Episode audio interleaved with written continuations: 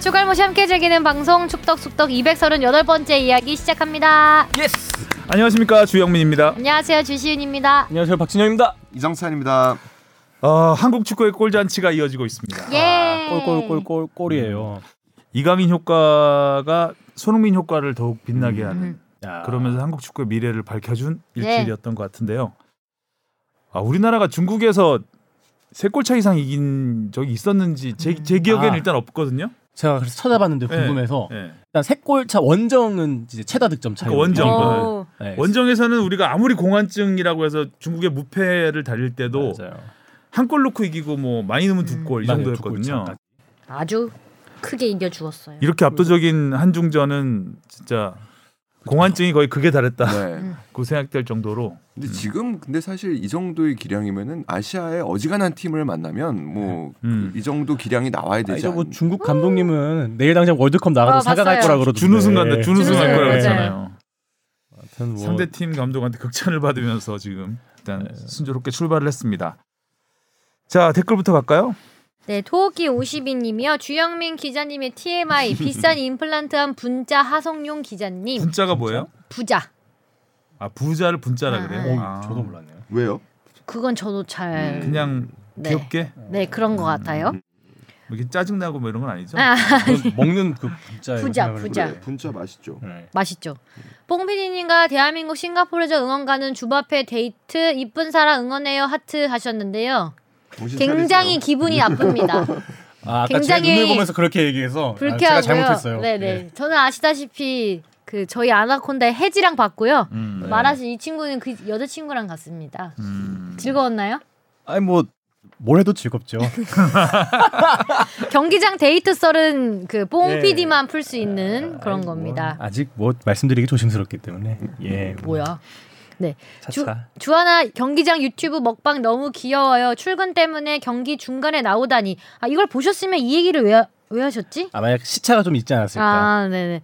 아, 경기장에서 유튜브 찍었어요? 네 찍었어요. 아, 그 혜지랑- 치킨 먹는 거? 네 치킨 먹고 한 아. 거랑 근데 그걸 보셨으면 이, 이 댓글이 이해가 안 가지만 어쨌든 네. 모닝와이드 파워스포츠 보다가 중국 원정 축구 대표팀 이야기 끝나고 하성룡 기자님 나왔는데 임플란트 때문에 얼굴이 부으셨나 비버처럼 분자가 아니라 붓자네요, 붓자. 사진이 너무 하성윤 기자 사진을 붙여주셨는데 귀엽게 네. 캡처하셨네요. 양복이 터질 것 같이 네. 찾기 진짜 터질 것 같아요. 마동석 닮아서 갈수록. 불러, 부르기로 그래서. 이게 네. 임플란트 때문에 부은 게 맞나요? 그게 사실인가요? 그, 그러, 아니면... 그러, 아니 아니 원래 부어 있는데 이 상태에서 임플란트를 했습니다. 아 그렇군요. 네. 전후 관계가 약간 어, 오히려 입이 작아진 느낌이네요. 아 그럴 수 있겠네요. 그렇다고 합니다. 이번에 또 중국 원정 승료까지 된 음, 승리 요정 내려고 이제 네. K리그 응급실님이요 득점왕 선정할 때 득점 동률이면 출전 시간을 따지기보다 PK 득점이 적은 쪽에 우위를 주면 좋을 것 같아요. 뭐 일리가 한 있는 말이죠. 네, 아이디어일 수 있을 것 음. 같아요. 보통 이제 그 골잡이를 비교할 때 득점 수도 득점 수지만 맞아요. 득점 수가 똑같을 때는 손흥민 선수 같은 경우 그렇죠. 근데 페널티킥 없는 득점왕이라고 네. 해서 거의 뭐 순도 100% 득점왕 음. 이런 얘기를 했었죠. 달려 거북이님이요 이동국 선수는 전북 현대에서 성대한 은퇴식이 있었죠. 정희선 회장님도 은퇴식에 함께했고요. 차도 주셨죠 그때? 아 맞다 그랬죠? 음. 축구 야구 은퇴식 중 가장 기억에 남는 은퇴식이었습니다. 이동국 선수 입장에서는 국가대표 은퇴식 굳이 해야 하나라고 판단했을 것 같네요. 바라는 게 있다면 이동국 선수가 전북 현대 감독으로 우승컵을 들어올리는 걸 보고 싶어요. 좋은 방송 고맙습니다. 음. 네. 아니 이동 선수 입장에서는 이제 국가대표로서 아쉬움이 되게 많은 음, 많이 남았을 음. 거기 때문에 또 그렇게 생각할 수도 있겠네요. 네. 뭐 참고로 이번에 이근호, 연기훈, 박주호 선수까지 여러 등등 해서 합동 은퇴식을 진행한다고 또 하죠. 오, 합동 은퇴식? 합동 은퇴식을 어디서 하려나? 네, 그래서 뭐 A 매치 일단 하기 전에 하겠죠. 그 자선 경기를 진행하면서 아, 같이 자선 경기를? 아. 하려고 같이 다. 나오는. 네. 음. 그거는 근데 하는 게 선수협에서 하는 걸 거고요.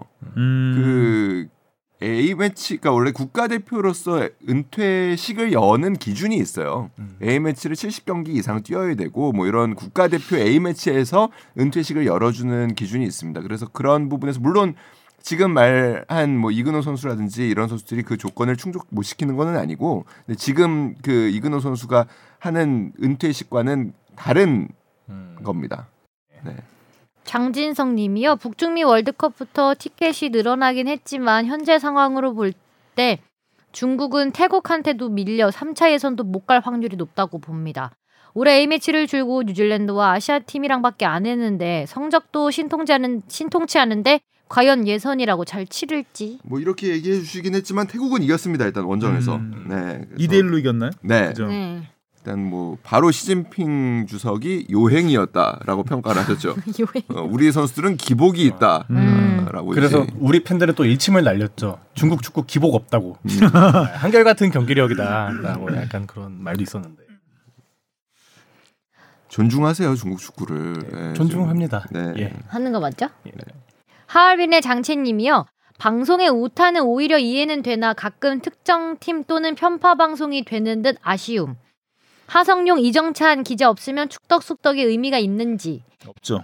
그렇긴 하죠. 맞아요. 그 특정 팀 편파 반- 방송은 이제 특정 팀이 계속 돌아가기 때문에 한 팀만 계속 하는 게 아니라 어, 그렇게 보면 또 편파가 아닐 수도 있는 전체적으로 보면. 아니 근데 그 공정하게 방송을 하려고 유- 그 노력한다라는 BBC 프로그램들도 늘왜 우리 팀 이야기는 빠지냐 뭐 아, 그러고 그렇죠. 뭐왜 이 방송은 공정하지 못하냐라는 뭐 공정성 논란은 늘 있어요. 그러니까 팬들이 보기에는 그렇죠. 다 그렇습니다. 그래서 음. 뭐예 이해하고 음. 어뭐 뽕PD가 서울을 좋아하는 거는 뭐 자유니까요. 음. 네, 계속 좋아해 보세요. 어려울 거예요. 네. 네 김포가 그럴 일은 없겠지만 서울에 편입되면 세 번째 서울 구단이 되겠지만 상암 목동과 비교가 되는 구장에 김포구로 규정은 딱히 문제 없어 보일 것 같아요 음, 무슨 무슨 말씀인지는 여러 가지 지- 재밌는 일들이 벌어질 수는 있을 것 같기는 해요. 만약에 진짜 김포가 서울에 편입이 된다면, 근데 뭐 쉽지 않은 문제고 일단 연맹은 일단 그 편입이 되면 그때 생각해 보자라는 입장이긴 한데요. 뭐 일단은 서울을 둘러싼 연맹의 여러 가지 정책들이 있었죠. 뭐 공동 과거에 보면 공동화 정책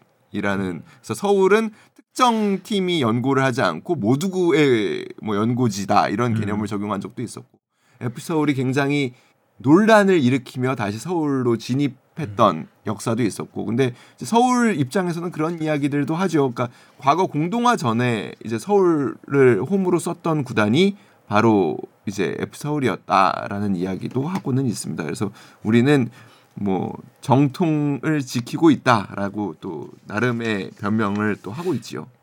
공동화 전에는 서울 팀이 몇 팀 있었던 걸로 예, 기억하는데요. 예, 예. 음. 파주 NFC에 연간 26억 쓰고 연령별 국대가 이용할지 의문입니다. 더 아쉬운 건 천안은 25년의 개장이고 파주보다 더 멀어져서 선수들 컨디션은 전혀 고려 안 된 협회 논리. 아, 요거 좀뭐 예, 요거는 뭐 얘기하면은 좀 많은 이야기를 해야 될 것 같아서 뭐 아직은 잘 모르겠습니다. 저도 솔직히 조금 더 천안도 가봐야 될 것 같긴 하고 근데 그런 문제들은 분명히 있어 보여요. 예를 들면 이번 어 A 매치 기간을 예로 들면 우리 선수들이 유럽에서 옵니다. 유럽에서 와서 어 천안으로 이제 인천에서 또 천안으로 음, 갑니다. 멀어. 그래서 경기를 하고 이틀 만에 경기를 했죠 이번에는 서울에서 이- 아, 서울에서만 하는 건 아니니까 네, 네, 지방으로 네. 와서 네. 천안에서는 경기를 뭐 A 매치는 많이 안 하니까 할 수도 있겠죠 앞으로는 뭐 여튼간에 그 뭐 일부 선수들이 화요일에 온 선수들 같은 경우에는 수요일 하루 훈련하고 목요일에 네. 경기를 치르러 다시 서울로 가야 됩니다. 서울 월드컵 경기장에서 경기를 치르고 거기에서 해산을 하, 는 상황이었죠. 그리고 그 하- 다음 날에 각자 알아서 천안으로 들어와야 됩니다. 마- 그러니까 예를 들어보는 거예요. 이렇게 상상을 해보는 거예요. 그러고 토요일에 이제 뭐 오픈 트레이닝하고 일요일에 인천공항으로 와서 다시 중국으로. 출국합니다.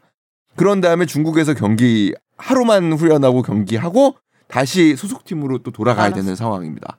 이게 과연 뭐 올바른 지금 행정 결정에 음. 의해서 가고 있는 거냐 돌이킬 수가 없기 때문에 일단 뭐 그렇죠. 잘, 네. 잘 답을 찾아봐야겠죠.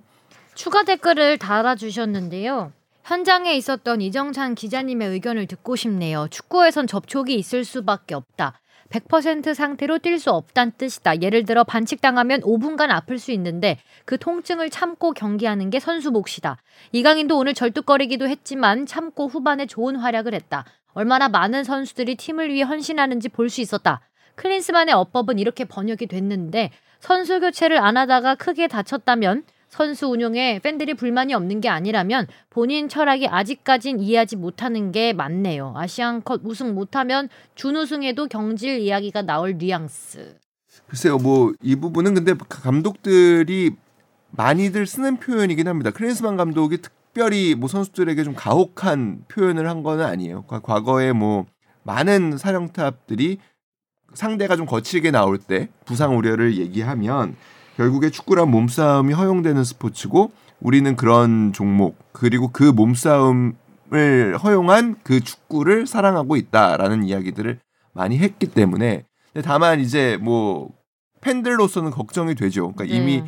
승부가 어느 정도 기운 상황에서 어 주축 선수들을 다 그대로 뛰게 했다가 과연 이 선수들이 부상을 당했을 때의 손실은 너무 크니까 음. 아 이제 걱정스러운 또 팬들의 마음도 이해는 됩니다.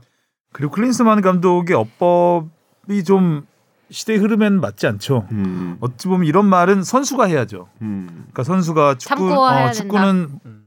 뭐 5분간 아플 수 있지만 참고 뛰는 게 선수의 몫이다라는 거는 선수가 해야 될 말이고 요즘에 이제 감독이 당연히 쟤들은 참고 뛰어야 돼라고 하면 요즘 흔히 말하는 이제 꼰대가 되는 네. 거죠. 음, 이건 이제 선수들이 자기 자신의 의지를 표출할 때 하는 말이고 감독이 그거를 강요 강요라고 하긴 좀 그렇지만 당연시해서는 안 되지 않나 라는 생각은 들어요. 네. 근데, 근데 클린스만 감독 이런 말을 굉장히 자주 하죠. 네. 그래서 이제 인터뷰 skill이라고 해야 되나 그런 부분에 있어서 좀, 야- 좀 약간 귀에 거슬리는 말들을 좀 하긴 해요. 음, 다소 필요 이상으로 네. 솔직하죠. 지난번에 뭐 주인 의식을 가지라는 것도 선수들이 해야 될 말이라고 생각하거든요. 선수들이 주인 의식을 갖고 우리가 경기장에서는 우리가 해야 된다 이렇게 해야 되는데 감독이 니를 주인 의식을 가져라고 하는 거는 좀 이렇게 어린 선수도 아니고 국가대표 선수들한테 틀린 말은 아니지만 음, 조금 귀에 거슬릴 수도 있다라는 네. 생각은 듭니다. 갑자기 피식 웃었던 게 그 꼰대 얘기하시는데 그 주세종 선수가 대전 유튜브에 나와가지고 진짜 제대로 꼰대 컨셉 잡고 이제 후배들을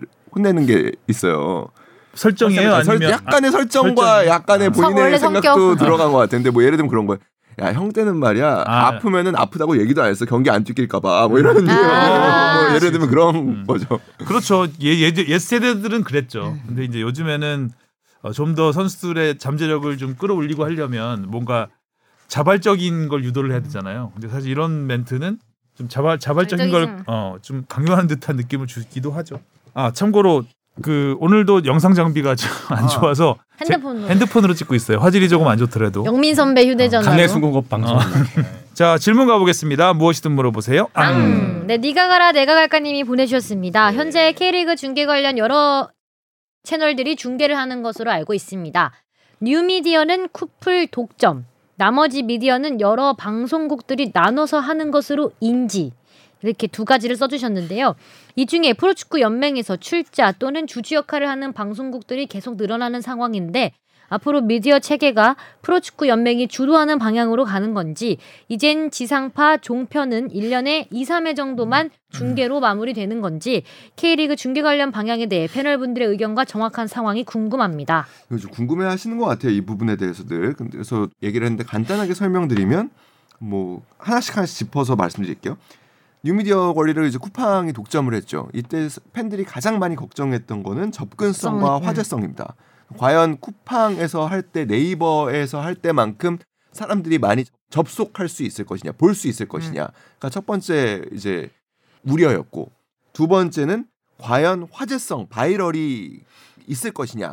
첫 번째 접근성에 대해서는 굉장히 평가가 나쁘지 않습니다. 음. 그러니까 사실 뭐 30대 이상의 남성 결혼을 한 남성이라면 대부분 와이프가 쿠팡 플레이 계정을 갖고 있습니다.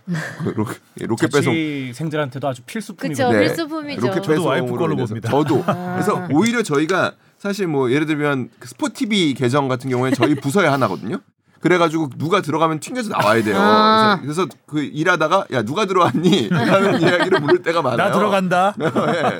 그럴 때가 있지만 쿠팡은 각자 다 계정이 있기 때문에 주말 근무할 때도 아무런 문제가 없습니다. 그 와우 그 와우 쿠팡인가요? 그거 가입하면 회원. 와우 회원 가입하면은 쿠팡 플레이도 같이 쓸 수 있으니까 그렇죠. 네, 네. 저도 당연히 그냥 같이 되어 있거든요. 네, 음. 그래서 생각보다 접근성은 떨어지지 않았다라는 게 일단은 그 그러니까 쿠팡이 정책을 바꾸지 않는 한 뭐, 네, 그렇죠. 별- 별도 가입으로 바꾸지 네, 않는 별도 한. 가입으로 바꾸면 좀 힘들어지죠. 평가였고요. 화제성은 확실히 좀 떨어진 부분이 있습니다. 음. 그러니까 그 이제 쿠팡이 그렇죠. 하기 전까지 음. 유튜버들에게 K리그가 연맹이 정책적으로 굉장히 저렴한 가격 에 영상들을 제공을 해왔었어요. 그렇죠. 그래서 그 전에 예 예. 음. 근데 쿠팡이 독점을 하면서 그 절대- 절대 안 정책에서는. 그게 안 됩니다. 안 되죠. 그래서 근데 쿠팡도 아 이런 부분에 대한 문제성을 의식하고 최근 한 지난 8월부터 유튜버들과 계약을 하기 시작했다고 해요. 어. 그러니까 양질의 콘텐츠를 만드는 유튜버들에게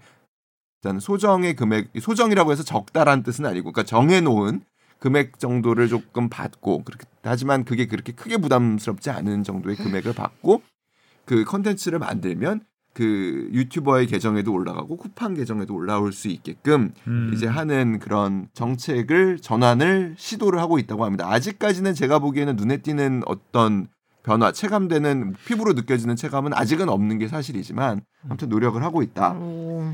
쿠팡으로 어떻게 보면은 이제 transfer 한거 뉴미디어에 대해서 어느 정도 이렇게 바꾼 갈아탄 거에 대해서 연맹 내부적인 평가는 만족스러운 상황. 일단 왜냐면은 우려했던 부분이 있었지만 이런 부분이 크게 드러나지는 않았다. 음. 그리고 그에 비해서는 그래도 일단 수익 증대가 있었던 부분이 음. 요런 아쉬움을 상쇄할 만하다라는 평가가 있는 것 같고 쿠팡 내부적으로는 K리그를 들어간 거를 굉장히 잘한 선택으로 음. 파- 판단을 하고 있다고 합니다. 음. 어, 일단은 그 K리그가 뭐 K리그 1의 경우 38라운드 그 굉장히 많은 시간을 생중계로 확보할 수 있죠. 콘텐츠 시간을. 그리고 어 고정적인 유입을 또 확보를 할 수 있죠. 음. 그리고 드라마나 예능에 비해서 컨텐츠 시간 대비 드리는 투자가 사실 굉장히 효율적입니다. 효율적이죠. 예, 경제적이고 그렇기 때문에 사실 드라마 한 편은 최근에 이제 제작비가 굉장히 올라가서 사실 한 편만 잘 안 돼도 힘들죠. 휘청휘청 할수 음. 있거든요. 그래서 그런 부분에서는 굉장히 쿠팡 내부로도 좋은 평가가 있어서 앞으로 스포츠 컨텐츠 투자를 늘려보자라는 내부적인 오. 합의가 이미 늘리고 있잖아요. 예, 예, 굉장히 늘리고 지금 있죠. 뭐 공격적이잖아요, 되게. 예. 그 컨텐츠 보면 알게 모르게 굉장히 많아요. 이현중 선수가 뛰는 농구 음. 어, 리그까지 그렇죠. 그렇죠. 오. 굉장히 작은 리그인데도 그것까지 중계를 하고 그러니까 한국 해외에 있는 한국 선수들이 있는 그 리그 음. 맞습니다. 그걸 다 사겠다는 네. 얘기도 있어요. 네. 그래서 대표적으로 그러니까 사실 이렇게 내년, 내년 에 프리미어리그 계약에 사실상 거의 뭐 그렇죠. 지난번에 네. 스포티비하고 불꽃 튀는 경쟁을 펼치다가 스포티비가 굉장히 비싼 돈 주고 샀었는데 아마 이번에는 못 버틸 거다라는 음. 얘기가 많고요. 그 좋. 좋네요. 어, 좋네요. 쿠팡. 그러니까 쿠팡이 있으면 놀랐네요. 거의 한국 선수들이 뛰는 거는 다 거의 다 볼 수 있는 네. 시대가 멀지 않았다. 와우. 사실 지금도 뭐 거의 그렇다고 봐야 되는데. 네. 와우네요, 와, 진짜. 스포티비의 프리미어리그가 없어지면 이제 진짜, 진짜 컨텐츠 와, 거리 확 없어지는데. 모릅니다. 아무튼 더 스포티비가 그뭐 그냥 여담으로 말씀드리자면 스포티비는 아무튼 그런 우려를 꿋꿋이 버텨오면서 그러니까 스포티비가 어찌 보면 굉장히 큰. 위기 상황이 될 수도 있죠. 네. 와. 그 밖에서는 이제 legacy media들이 있죠. 그러니까 TV들이 있죠. 그러니까 지상파가 있고 케이블 채널들이 있고 지금 말씀하신 대로 그 이 연맹이 투자를 하는 매체들이 있습니다. 방향이 좀 달라요. 그러니까 어 일단은 TV legacy media를 절대로 포기할 수 없는 이유가 있습니다. 아무리 쿠팡이 돈을 많이 주고 뭐 이렇게 한다고 하더라도 누군가 제작을 해야 되거든요. 음. 제작은 결국에는 아직까지는 TV 매체들에서 제작을 합니다. 뭐 예를 들면 저희가 지상파 중계를 하게 되면 저희가 제작 인력을 파견을 하고요. 그러니까 그 그런 부분에서 요런 그 지상파 3사 그리고 지금 하고 있는 뭐 그 종편의 채널들 그리고 스포츠 채널들이 서로 간에 만들면서 결국에 중계 제작 quality를 경쟁하면서 높여야 된다라는 판단을 하고 있기 때문에 이 부분에 대해서는 경기 수가 적든 많든 아무튼 가려고 같이 가려고 하는 판단을 하고 있고 또 하나는 그런 부분이 있다고 해요. 그러니까 그 금액적인 부분은 어차피 지상파를 비롯한 legacy media가 지금 크게 흑자를 보고 있는 회사들이 많지 않기 때문에 여기서 돈을 뭐 중계권료를 올리겠다라는 생각보다는 여기서는 그냥 제작과 양질의 콘텐츠의 콘텐츠 경쟁력을 높이는데 에 이제 중점을 두고 어 이제 어떻게 보면 돈은 OTT에서 한번 좀 벌어보겠다라는 음. 생각을 좀 갖고 있다고요. 그런 부분에서 장기적인 나중 계획은 올림픽 같은 경우에는 SBS가 뭐 주간 방송사가라고 하더라도 저희가 제작을 하지 않고 뭐 일부 종목에 제작을 들어가는 경우도 있지만 결국에 IOC의 제작사인 OBS가 제작을 합니다. 그리고 피파 월드컵도 마찬가지입니다. 피파가 그, 어, 그 제작사를 사실상 두고 그 제작사에서 모든 중계 화면이. 예 음. 이, 이루어지거든요. 이런 식의 K리그 연맹이 제작사를 사실상 운영할 장기적인 목표는 갖고 있다고. 아. 앞으로 그렇게 될 거예요. 네. 그 이제 그러니까 피파가 피파 플러스라는 OTT를 만들었잖아요. 그러니까 협회가 돈이 많아지잖아요. 갈수록. 음. 축, 그러니까 이게 어떻게 보면 굉장히 서로 시너지가 되는데 축구 인기가 높아지면 돈이 많아지고 협회가 협회가 돈이 많아지면 축구 인기 음. 높아지고 이렇게 음. 되잖아요. 계속해서. 물론 이제 그 사이에 예전에는 미디어 역할이 굉장히 컸었는데 이제는 이제 주객이 좀 바뀐 사- 바뀌어가면서 협회가 이제 주도권을 쥐는 상황이 된 거죠. 피파처럼. 그러면은 협회에서 OTT를 만드는 만들 수도 있고, 음. 그러니까 협회에서 HBS나 OBS 같은 그런 제작단을 운영할 수도 있고 이제 그렇게 되면 그 중계권만 달랑 사서 바로 중계할 수 있는 OTT 업체에서는 음. 그렇게 되면 이제 갈수록 지상파는 어, 중계 하기가 쉽지 않은. 음. 그러니까 이정찬 기자 말대로 지금까지는 이제 그 중계 quality라든가 이런 거에 있어서 꼭 필요한 legacy media지만 나중에는 legacy media 없이도 음. 협회에서 자체적으로 다 할 수 있는 시대로 가는 것 같아요. 외국 같은 경우도 그렇게 많이 지금 가는 것 같고 음. 미국도 보면 OTT가 거의 다 휩쓸고 있어요. 네. 스포츠 시장을. 이번 애플 TV가 3조인가요? 음. 10년 동안 3조 3조 원 주고 MLS 하고 뭐 디즈니 플러스는 인도 크리켓 리그가 아, 그렇게 맞아요. 세계 제일 많이 보는 리그래요.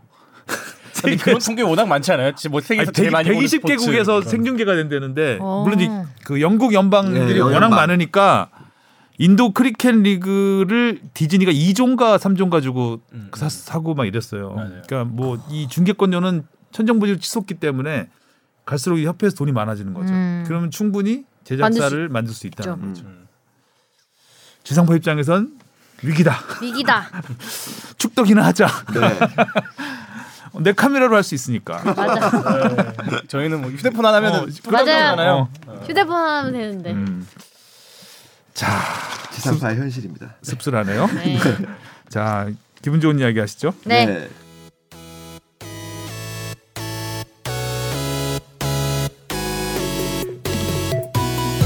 여러분은 지금 축덕 속덕을 듣고 계십니다. 잊지 말고 하트 꾹. 클린스만식 자유방임 축구가 통했다. 일단 싱가포르전이죠. 음. 어, 싱가포르전은 그야말로 전술보다는 선수들에게 화려한 개인기로 풀어낸 체급 경기가. 꺾었죠. 어, 맞아, 뭐, 되게 작 진짜 작으시더라고요 실제로 보니까. 아, 싱가 싱가포르이 네. 그 체급 차이도 있지만 어. 실력- 실력- 클래스도 있고. 실력의 체급 네. 차이. 네. 어, 이강인 야, 이제는 이강인의 시대다라는 거에 이게 거의 서막이 아닐까. 미래다. 제대로 보여줬잖아요. 보여주죠. 미래다. 뭐 다섯 골에 다 관여를 했고 그리고 골고루 골을 넣고 음. 그렇죠. 넣어야 될 사람들이 다 넣어줬죠. 음. 그리고 그런 거 말고도 이제 뒤에 이제 뭐 지킴이나 움짤로 많이 돈 게 뭐 조규성 선수한테나 뭐 다른 형들한테 이렇게 움직이라고 뭐 조언하는 장면들 돌아. 되게 많았잖아요. 오형규 혼냈잖아요. 이거. 어. 형규야. 그래서 오형규가 중국전에 못 나왔잖아요. 아, 혼나, 혼나서야? 그, 아니, 아, 장난으로 PSG의 음단장님이 계시다면 클린스 마로에는 어, 이 단장님이 계신다. 네, 약간 그런 느낌인가요? 귀엽기도 하면서 참 당차고 음. 어, 이제는 A 대표팀의 주축이 돼가고 있- 주축이다 확실하게 얘기할 수 있을 정도로 성장을 했습니다. 아, 근데 진짜 되게 독특한 캐릭터잖아요. 근데 밉지 않은 게 이런 행동을 하면서 밉지 않을 수 있다라는 게 저는 되게 음. 그 귀여워. 예. 그러니까 어떤 선수가 경기에 강한 많은 영향을 미치기 시작하면 사실 그게 팀에 좋을 수도 있지만 음. 예, 양날이 검이거든요. 근데 이 선수가 하는 행동들이 어떻게 보면은 때로 그냥 팩트 하나씩만 놓고 보면 막내가 할 수 있는 행동들은 절대 아니에요. 아니죠. 화나 있어 그래도. 아까 주세종 선수 있었으면 큰일 날 거예요. 아니 A 매치에서도 막내 형이야 지금. 네. 근데 진짜 그런 모습을 너무나 잘 보여주고 있고 그게 그리고 팀에 굉장히 어떻게 보면은 플러스적인 효과, 긍정적인 효과를 갖다 주고 있다는 점이 좋은 것 같아요. 그리고 클린스만 감독 아까 인터뷰 얘기 나오면서 이 서- 그 사람이 갖고 있는 단점이 조금 부각이 되긴 했지만 또 장점도 있어요. 이 사람이 world class 선수로서 인터뷰를 워낙 많이 하다 보니까 표현을 잘해요. 그러니까 이강인 선수가 이 경기에서 왜 주효했는지를 설명을 굉장히 잘했어요. 그러니까 상대가 내려서는 팀 음. 밀 네. 경우에 우리 팀에 필요한 유형의 선수는 뭐냐? 일단 창의성이 있어야 되고요. 박스 안으로 들어갈 줄 알아야 되고요. 그 다음에 드리블을 하거나 1대1 돌파를 할줄 음. 알아야 되고, 그 다음에 좋은 킬 패스 혹은 기회가 왔을 때 마무리를 할 줄 알아야 된다. 이게 메시인데요? 그러니까 상대가 우리 팀에 필요한 선수는 메시였어. 그러니까 이런 유형의 선수들이 필요한데 음. 이강인은 이 능력을 다 가지고 있다 라는 표현을 어. 지금까지 한국 축구에서는 볼 수 없었던 유형이죠. 네, 한국 진짜. 축구한테는 꿈 같은 선수죠. 세상에 이런 선수가 이- 한국에서 어떻게 나오지? 음. 그러니까 골 빠르고 골 잘 넣고 이런 선수들은 그렇죠. 많았잖아요. 그렇죠. 차범근부터 시작해서. 네, 네. 근데 이렇게 모든 걸 갖춘 선수가 음. 한국에 있다? 어, 이건 진짜 상상할 수 없는 일이었어요. 감탄하게 돼요. 막 음. 이렇게 제끼는 거 보면은. 그렇죠. 네. 예전에는 다 그 한 분야만 잘하는 선수들이 있었죠. 그렇죠. 뭐 그러니까 골킥 좋은 선수, 그다음에 드리블 잘하는 선수, 패스 음, 잘하는 선수. 선수, 공 이- 간수 잘하는 선수 음. 뭐 이런 식으로. 이게 다 따로 따로 있었는데 이거를 다 한 선수에 몰아준 거죠. 그러면서 물론 뭐 단점 그러니까 앞으로 이 선수가 더 성장하기 위해서 이제 극복해야 할 단점도 이야기를 하긴 했습니다. 그러니까 뭐 엔리케 감독 얘기를 하면서 음. 수비적인 부분.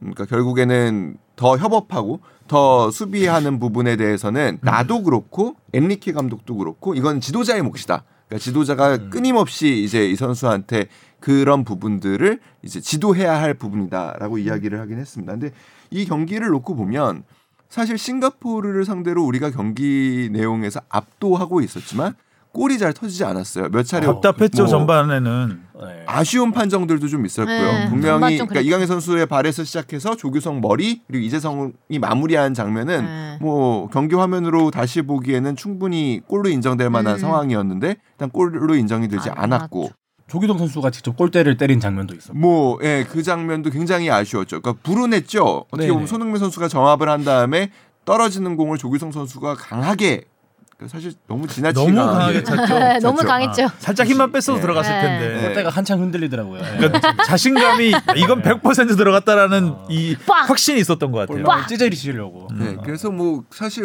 왜 아직 골이 안 들어가고 있지라는 아. 생각을 하긴 했지만 여튼 골이 들어간 시점을 놓고 보면 굉장히 늦은 시점이었죠. 네. 전반이 다 끝나가는 상황에서 많은 분들이 이제 짤로 보셨겠지만 이강인 선수가 조규성 선수를 불러서 돌아 뛰어라. 아, 저 뒷공간을 돌아 뛰어라. 뒷공간이 많지 않지만 이런 경기에서 해법은 딱 그거 하나거든요. 그래서 맞아요.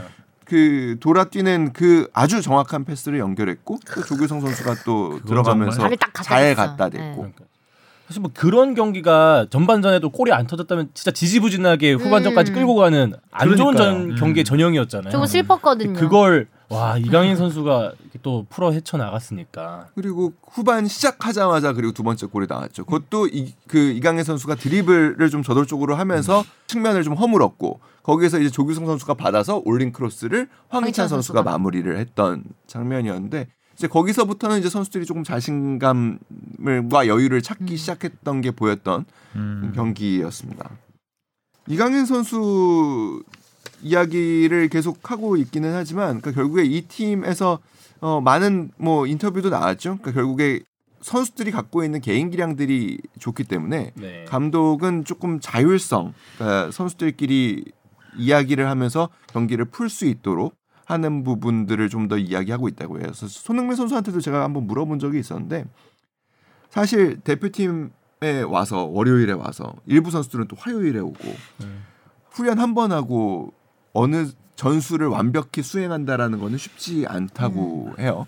그러니까 그런 상황에서 선수들끼리 할 수 있는 거는 대화를 많이 하는 거 외에는 큰 방도가 없다고 합니다. 그러니까 그런 부분에서 뭐 이강인 선수 그리고 뭐 조규성 선수 뭐 손흥민, 황희찬, 이재성 이런 선수들이 끊임없이 좀 대화를 하고 서로가 원하는 부분에 대해서 이제 대화를 하면서 답을 찾아가고 있는 거죠. 그러니까 감독이 넉넉히 있는 건 아니에요. 근데 감독이 크게 뭘 할 수 있는 상황도 아닙니다. 오히려 이런 스타일의 선수들로 구성된 팀은 감독이 너무 개입하지 않는 것도 네. 전술의 한 부분일 수도 있겠죠. 음. 네. 괜히 감독이 잘하고 있는 선수들 그 방향을 틀어버리면 네. 팀이 더 꼬일 수 있으니까. 다 잘한 선수들이라. 음. 그리고 뭐 팀 자체도 이 라인업이 되게 squad를 갖춘 지 되게 오래됐잖아요. 물론 일부 선수들이 좀 바뀌긴 했지만 지난 벤투 감독 시절부터 해서 워낙 호흡을 많이 맞췄던 선수들이기 때문에 진짜 이제 슬슬 눈빛만 봐도 뭔가를 알 수 있는 그런 흐름으로 가고 있지 않나. 이강인 선수는 그리고 정말로 크게 성장을 했죠. 사실 이강인 선수가 그런 번뜩임을 보여준 거는 A 대표팀에 들어온 첫 경기부터 번뜩임을 보여줬지만 음. 여러 가지 사실 갖고 있는 단점들이 있었기 때문에 또 쉽게 쓰지 못했던 부분들도 있었던 건데 그런 부분이 뭐 지난 월드컵 때 한번 가능성을 보여줬고 아 이제 이 수준의 레벨에서도 충분히 통할 수 있다라는 가능성을 보여줬고 지난 뭐 한 그 클린스만 감독 부임 이후에는 클린스만 감독이 주축으로 사용하고 있, 죠 그래서 그러면서 그 와중에서도 굉장히 많은 짧은 시간에 빠른 성장을 보여줬던 한 해였던 것 같습니다. 음. 그러니까 이강인의 성장이 곧 클린스만호의 성장이니까 그렇죠. 초반에 답답했잖아요 클린스만 감독 네, 솔직히 네. 근데 최근에 뭐 4대 0, 6대 6대 0, 0, 5대 0 야. 또 중국 3대 0. 3대 0. 중국 3대 0 아, 뭐 이런 경기력을 물론 이제 약팀들을 많이 만나긴 했지만 음. 그래도 하여튼 갈수록 네. 희망이 보이는 상황입니다. 그리고 이 경기에서는 또 싱가포르 기화 선수 아, 송우영 네. 선수가 또 화제였죠. 아, 저- 지금 만감이 교차했을 것 같아요. 음. 그 팬들의 가장 또 짠하게 했던 장면이 그거였죠. 애국가 때 음. 같이 이게 읊조렸던 그 모습, 음. 이 많은 팬들의 그 심금을 좀 울렸던 얼마나 것 같은데. 그러니까 태극기를 달고 태극마크를 달고 부르고 네. 싶었던 애국가였을 음. 텐데 그거는 이제 상대 팀 옷을 입고 부르니까 네.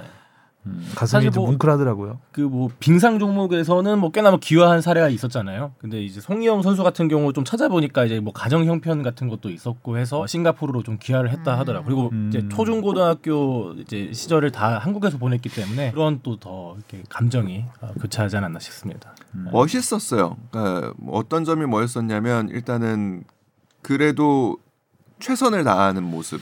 그러니까 뭐 당연한 거죠. 그러니까 그 프로로서 경기장에서 최선을 다하는 모습. 싱가포르 국가 대표로서 또 최선을 다하는 모습. 애국가를 부른 거는 뭐 애국가를 부른 것이고 그리고 어, 마지막까지 우리 선수들을 존중하고 그리고 우리 선수도 어, 우리 선수들도 마지막까지 송영 선수를 존중했던 모습이 좀 멋있었다고 생각해요. 그리고 경기 끝나고서는 송영 선수가 먼저 이제 씻고 나와서 인터뷰를 마친 뒤에 우리 선수들이 인터뷰 끝날 때까지 믹스존에서 기다리더라고요. 음. 아. 기다린 다음에 이제 손흥민 선수하고 기념 사진도 찍고 음. 유니폼도 바꾸고 어, 그런 장면들이 저는 되게 프로페셔널하고 음. 멋있어 보였습니다. 송의영 선수가 이번에 또 경기 뛰면서 이런 top class의 선수들과 뛰어보니까 큰 무대를 경험해보고 싶다면서 음. K리그나 뭐 J리그도 진출하고 싶다 이런 얘기를 하더라고요. 어. 그래서 음. 만약에 어, K리그 팀 어, K리그로 입장에서는 이게 또 또 동남아 아시아 쿼터 어, 아시아 쿼터로 오면 또 네, 아시아 쿼터로 적응이. 필요 없는 동남아 쿼터잖아요. 음. 네, 또 이런 또 귀한 자원이기 때문에 음. 송우영 선수가 나이가 꽤 있더라고요. 손흥민 선수보다 한 살, 한살살 어려요. 어리죠. 한살 어리죠. 아, 93 93년생이네요. 귀하도 뭐 늦게 했었죠. 2021 21년에. 음. 네. 싱가포르에 고, 고등학교 졸업하고 바로 간 바로 거잖아요. 갔죠. 네. 네. 참그 어린 나이에 그 결단을 하기가 쉽지 않았을 텐데 좀 더 해보고 싶었을 텐데 음. 그죠? 국내 무대 도전도 더 해보고. 그렇죠. 국가대표도 되고 싶었을 테고 근데 사정이 있었겠죠. 음. 파이팅. 자 이렇게 싱가포르를. 기분 좋게. 완파를 하고 중국 원정 와 중국 공항 도착하는데 깜짝 놀랐습니다. 그렇게 많은 중국 팬이 아, 아, 그 저는- 인천공항보다 더한 열기였던 것 음. 같아요. 인천공항에도 오면은 선 그렇게 막 사진 찍으려고 난리치진 않거든요. 저는 약간 그 장면이 오버랩돼서 지난번에 아시안 게임 때 그 롤? 대표팀이 페이커. 아, 맞아 막 맞아. 그때 막 중국 장- 팬들이 근데. 워낙 그 리그 오브 레전드 특히 이상혁 선수 필두로 해서 중국에. 인기 많은 거 알고 있으니까 뭐 그러려니 했는데 어, 요거는 또 색다른 근데 장면 아니었나. 그때는 이제 그냥 그 아시안 게임에 참여하는 선수로 온, 온 거였고 이번에는 중국 팀하고 우리 그러니까 아, 우리나라 팀하고 맞붙는 그렇죠. 그러니까 상대 적, 팀인데 적으로 온 거잖아요. 근데도 그러니까, 적, 그러니까 내셔널리지- 적군을 향해서 어떻게 보면 심하게 환영. 표현하면 적군을 환영한 셈이 되니까 그것도 적군의 옷 유니폼을 입고 그좀 달라, 그러니까 세상이 좀 달라진 많이 달라진 거죠. 거죠. 그러니까, 그러니까 어, 사실 그렇죠. 축구라는 종목은 내셔널리즘이 가장 투영된 사실 종목이고 그 중에서도 또 월드컵 예선이라고 하는 경기는 어떻게 보면 그게 전부였던 시대가 있었거든요. 그러니까 우리 뭐 예전에 월드컵 예선에서 북한한테 질 것 같아서 예선을 포기하기도 하고. 맞아요. 아. 뭐 지금도 남미에서는 맨날 우루과이랑 브라질이랑 싸우잖아요. 네, 그리고 뭐 예를 들면 일본에 진다면은 현해탄을 건너지 않을 각오로 가고. 음. 현해탄에 빠지겠다고 네. 각서를 쓰고 갔어요. 그때 그 박정희 시대였던 것 같은데 이승만 시대였던가? 음. 그때 그 각서가 지금 남아 있을 거예요 아마.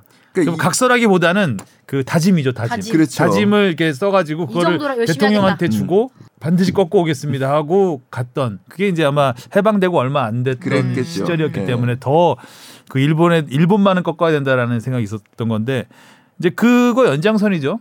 음. 한일전 지금도 한일전 하면은 뭐 그쵸, 가위바위보도 다르죠. 지지 말아야 된다는 얘기가 있- 있을 정도니까 그런 거를 생각해 보면 중국에서의 그 열기는 굉장히 놀라운 거죠. 음. 그러니까 아 이게 그냥 축구로 바라보는구나. 음, 하나의 뭐 특히 축제? 중국- 이벤트 특히 네. 중국 팬들이 좀 그 내셔널리즘이 훨씬 강하잖아요. 강하죠. 아직까지 생각해 보면 어. 아 그리고 이게 친선전 하러 온 게 아니잖아요. 그러니까 뭐 A 매치 그냥 뭐 친선전 friendly match를 하러 온 게 아니고 월드컵 월드컵 예선인데. 예선 을 하러 온 건데 일단은 우리 선수들을 보고서 굉장히 환호를 많이 했고 그리고 특히 이제 뭐 황희찬, 이강인 그리고 이런 그 이제 유럽에서 이제 어떻게 보면은 중국 선수 팬들 입장에서는 최근에 두각을 나타내기 시작한 선수들까지 큰 환호를 보냈다는 거는 뭐 조금 신선했던 보기에 장면이었습니다. 그렇게 환호하고 경기장에서 레이저 쏘고 아 근데 아까도 겨- 얘기했잖아요. 그러니까 겨- 경기장에서는 참 별별 일이 다 있었죠. 다 있었죠. 경기 외적인 이야기부터 하기 시작하는데 음.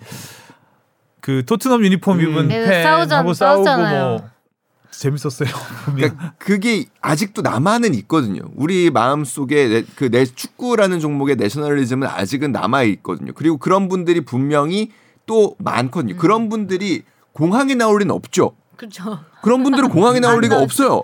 그 그런 정성은 없대. 네, 아니 그 그게 아니라 그 사람들은 왜 거기 환영을 나갑니까? 그 우리 적군인데, 그러니까 그런 사람들이 경기장에 온 어. 거죠. 근데 그 공항에 있던 분들도 경기장에 네, 온 오고. 거죠. 여기서는 갈등이 있을 수밖에 없죠. 그렇죠. 우리나라였어도 그랬을 것 같아요. 네. 그렇죠. 네. 아무래도 그 우리가 5대 0으로 지고 있는데 네. 상대편 그 선수 네, 유- 유럽에서 유니폼을- 뛰는 선수 유니폼을 유니폼 입고 있으면 화나죠. 어 약간 눈꽃이죠. 네. 아 그러니까 약간은 어 어떻게 보면 축구에서 그렇다고 지켜야 할 말아야죠. 예, 그러니까 금도를 좀 넘어선 부분은 있는 거죠. 그러니까 뭐 지금 뭐 일부 좀 자극적인 영상을 마- 일부러 만드시려고 했던 것 같기도 한데 중국 팬들 사이에서 태극기를 흔들고 이런 행동은 사실 선을 넘은 행동이라고 봐야 됩니다. 원정 그러니까 원래 이 경기장이 6만 석 규모예요. 근데 4만 석만 받은 이유도 이러한 충돌을 막기 위해서 원정 아. 팬들을 정확한 이제 섹터에 어떻게 보면은 보호하고 그 밖으로 넘어오지 못하게 하기 위해서 여러 가지 장치들을 마련했던 건데 그럼에도 불구하고 이런 일들이 벌어진 거는 조금 아쉽기는 하죠. 음. 어, 제가 보기엔 그렇습니다. 그래서 뭐 중국 관중들이 그 여러 가지 마찰도 있었지만 또 중국 자기네 나라 중국 선수들도 욕하고 아, 그렇죠.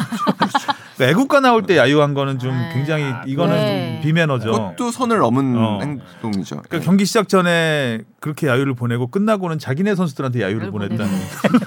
야유만 보내다가 어, 끝나는. 음. 야유회를 간 거죠. 국가 대표 친선 친선전에도 얻은 경기는 A 매치에서 그러니까 국가 대항전에서 그 상대국 에 대한 존중 그리고. 상대국 국가에 대한 존중은 사실 기본입니다. 음. 네. 국가 나올 때는 이제 중계하다가도 멘트도 안 하잖아요. 네, 기본인데. 관중들도 어, 다 예- 잘해서 이해를. 갖춰줘야 되는 건데 아 중국 팬들이 많이 흥분한 팬들이 좀 있었습니다. 흥분 음. 안할 수가 없죠. 어제 같은 경기를 보게 되면 아 5대 0이라 3대 0이었죠. 3대 0. 아, 아까 5대 0이라고 했죠. 제가 싱가포르하고 착각해서. 자 일단 경기 얘기를 해보죠. 네. 음. 뭐 선발 멤버는 똑같았죠. 바뀐 한 부분 자리 바뀌었죠. 오른쪽. 오른 예. 아, 김태환. 김태환. 어 김태환 선수 전 경기는 이재성 선수가 아, 뛰었었는데 김태환하고 박용호 박용호 네. 선수. 어, 선수가 바뀌었었고 아무래도 중국이 싱가포르보다는 조금 더 껄끄러운 상대라고 껄끄럽죠. 봤기 때문에 그 조금 더 팀의 안정성이 필요했다고 생각하기 때문에 박용우 선수를 투입을 했고 사실상 원볼란치 같이 서 있기는 했었어요. 그러니까 네, 좀더 사이사이. 예. 그리고 소림 어, 축구와 맞설 그렇죠. 수 있는 김태환. 그러니까 존, 우리에게 김태환이 있다. 그러니까 존재만으로도 선수들에게 그렇지. 든든함을 아, 주거든요. 그렇지. 그럼 왼쪽에 김진수 선수도 넣었어야 되는데. 그렇죠. 약간 그렇게. 아, 이기재 선수는 좀 터프 외모가 좀 어, 저 터프하니까. 깜짝 놀랐어요. 이 있잖아요. 그 시그니처 포즈. 진짜로 있는데. 제가 예전에 한번 울산 가가지고 선수들하고 얘기를 하는데 태환이 형이 우리 팀이라는 거에 선수들이 되게 좋아합니다. 그래서 아니 내가 그래서 그 얘기도 한번 물어봤어요. 걱정스럽진 않냐? 저러다가 퇴장을 당하거나. 퇴장 당할 수 있지. 근데 저 형은 너무나 많은 경험이 있기 때문에 아, 딱그 선을 퇴장 안 당할 정확하게 정도로. 지킨다. 어. 그 K리그에서도 재밌는 장면들 많잖아요. 김태환 선수. 많죠. 상대 선수와 이렇게 그 마찰이 있을 때 재밌는 장면 많아요. 아니 카페 마- 카페 차렸잖아요 최근에. 아 카페 차리셨어요? 카페 차렸어요. 근데 울산에? 예, 예, 예, 그 울산일 걸요. 예, 아. 근데 근데 그 카페인데 카페 그 이름이 누아르예요. 아이고. 어, 아, 진짜요? 어울리네요. 딱. 예, 어. 누아르예요. 그 같은 울산 누아르. 울산 네. 누아르. 예전에 그 삼성 프로야구 삼성 라이온즈의 진가병 포수 네. 시절에 지금은 기아 코치로 아, 있지만 그러네요. 누아르네요. 누아르. 음. 진가병 그 예전에 그 아시아 야구 리그에서 같이 갔을 때 잠깐 만나서 얘기를 했었는데 커피집 커피집을 차렸대요. 굉장히 유명한 별다방. 음. 별다방을 대구에 차렸는데 그 별다방에서 아 별다방이 아니었던 것 같다. 별다방은 전부 직영이죠. 음. 무슨 엔젤스 들어가는 엔젤리너스? 아, 엔젤리너스였던 것 같다. 엔젤리너스였는데 지금도 있는지 모르겠는데 그 무슨 지점 지점 쓰잖아요. 그 진가병점이에요. 자기 애가 네, 자- 자기가 아. 요청을 했더니 해주더래요. 그렇게. 어, 지금도 있는지 모르겠습니다. 그래서 사진을 그때 보여줬는데 진짜 진가병점이라고 써 있어요. 대단하시다. 어, 하여튼 카페 얘기하니까 또 샜네요. 네. 하여튼 김태환 선수 든든한 존재감으로 일단. 든든. 근데 사실 김태환 선수 뭐 크. 수비할 일은 별로 없었잖아요 네. 어제. 네. 저, 음. 뭐 상대 유효 슈팅도 빵개였죠. 그냥 김민재 선수 혼자 맨 뒤에서 음, 중앙선을 못 넘어오던데요.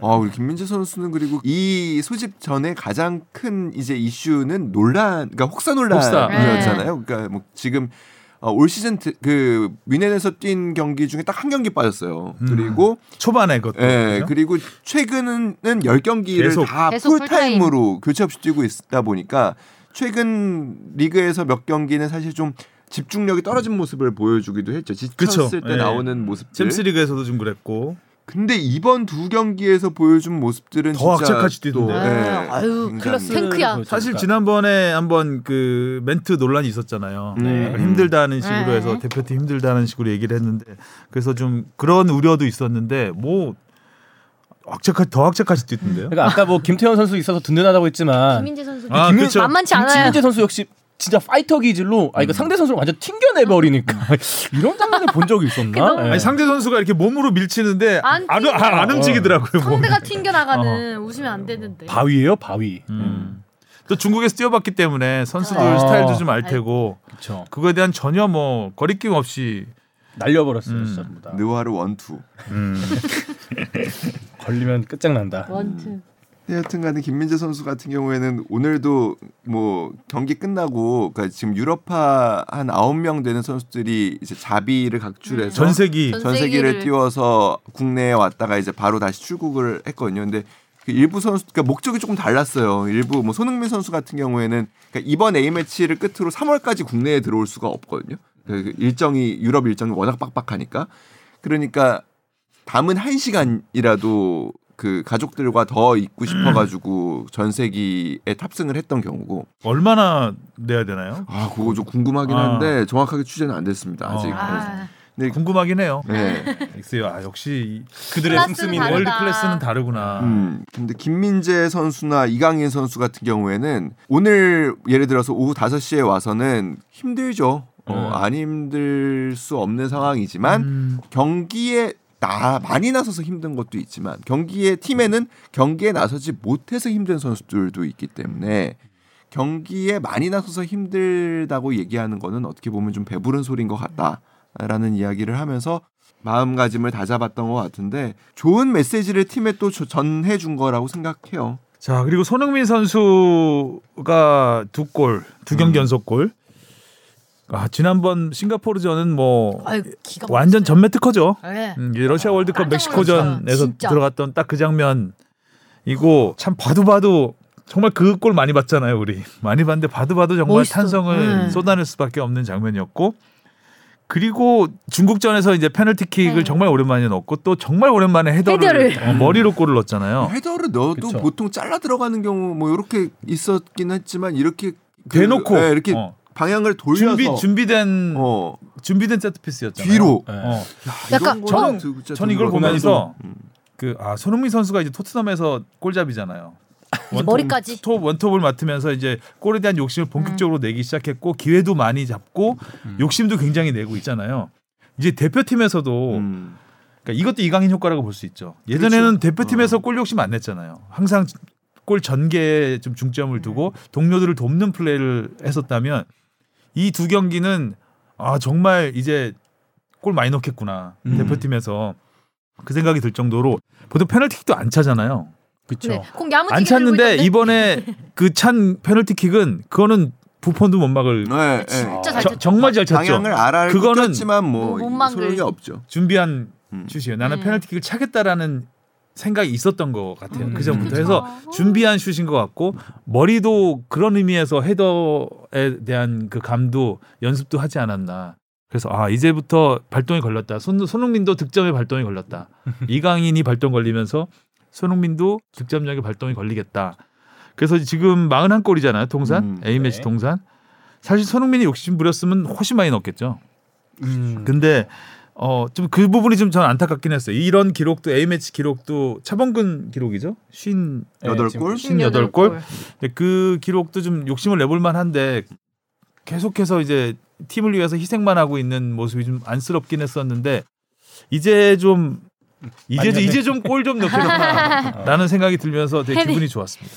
일단은 저는 첫 번째 페널티킥 같은 경우에는 책임감이었다고 봐요. 그러니까 그 주장으로서 어, 또 의조형이 없었으나 강인이의 의조형이 없었으니까. 네, 그러니까 그 때는 배려였다고 봅니다. 싱가포르 저는 그러니까 그 그때도 차고 싶 그때도? 본인이 차려고 그러니까 어. 준비를 제가 먼저 하지 않았나? 음. 그때도 차고 싶다기보다는 책임감이었던 것 같아요. 음. 그러니까 이 내가 차야 내가 넣어야 된다. 페널티킥을 어, 많은 선수들이 안 차고 싶어합니다. 아, 그럴 것 같아요. 네. 손흥민은 더 그랬잖아요. 손흥민은 특히 굉장히 부담스러워. 부담스러운데 그럼에도 불구하고 차려고 했던 거는 이 무게를 다른 사람한테 미루고 싶지 않았던 거라고 저는 생각해요. 그래서 내가 책임지고 그리고 못 넣었을 때에 사실 어떻게 보면 그 타격이 팀에서 얻는 타격이 제일 적은 선수이기도 합니다. 음. 그렇죠. 예. 음. 그러니까 그렇게 본인이 판단을 해서 이제 싱가포르전 때도 차려고 공을 갖고 가고 있었고 근데 그때 이제 강희 이강인 선수가 의조형 의조형 형이 차를 이제 근데 그런 거죠. 그러니까 황의조 선수가 뭐 대표팀에서 좀 입지가 좀 많이 예전 같지 않으니까 골을 통해서 자신감을 좀 다시 얻기를 바랬던 동료들의 마음이 거기에는 있었던 것 같고 이번 경기에서는 경기 전에 중국 은퇴한 선수가 뭐 손흥민 선수 막는 게 뭐 중국 선수 막는 것보다 어렵지 않다 이런 시- 식의 약간 도발성 멘트들을 하고 음. 뭐 충분히 막을 수 있다 뭐 이런 식으로 이제 아, 인터뷰들을 했던 모양이에요. 근데 그런 게 또 우리 손흥민 선수 팬들이 또 그걸 또 막 손흥민 선수한테 또 막. 열심히 보이는 모양이에요. 그래서 아, 기분이 보나 근데? 고래? 아. 네, 그래서 기분이 조금 좋지 않았다고 그래요. 그래서 그래서 좀 보여주고 싶었던 그래서 어, 세리머니 예. 세리머니까지. 그거 하고 나니까 또 우레이가 또 달려들어가지고 너 그런 거 하는 거 아니라고 또 얘기를 하니까 손흥민 선수가 너무 또 의연하게 웃으면서 그냥 상대하지 않았죠. 네. 우레이도 있었군요. 네. 있었죠. 우레와 같은 야유를 받던데 마지막 마지막에. 자 손흥민 선수 뭐 골도 골이지만 그 숨동호 씨게 해주자의 의미는 그런 거였다고 해요. 그러니까 뭐 좀 더 우리가 좀 더 터프하게.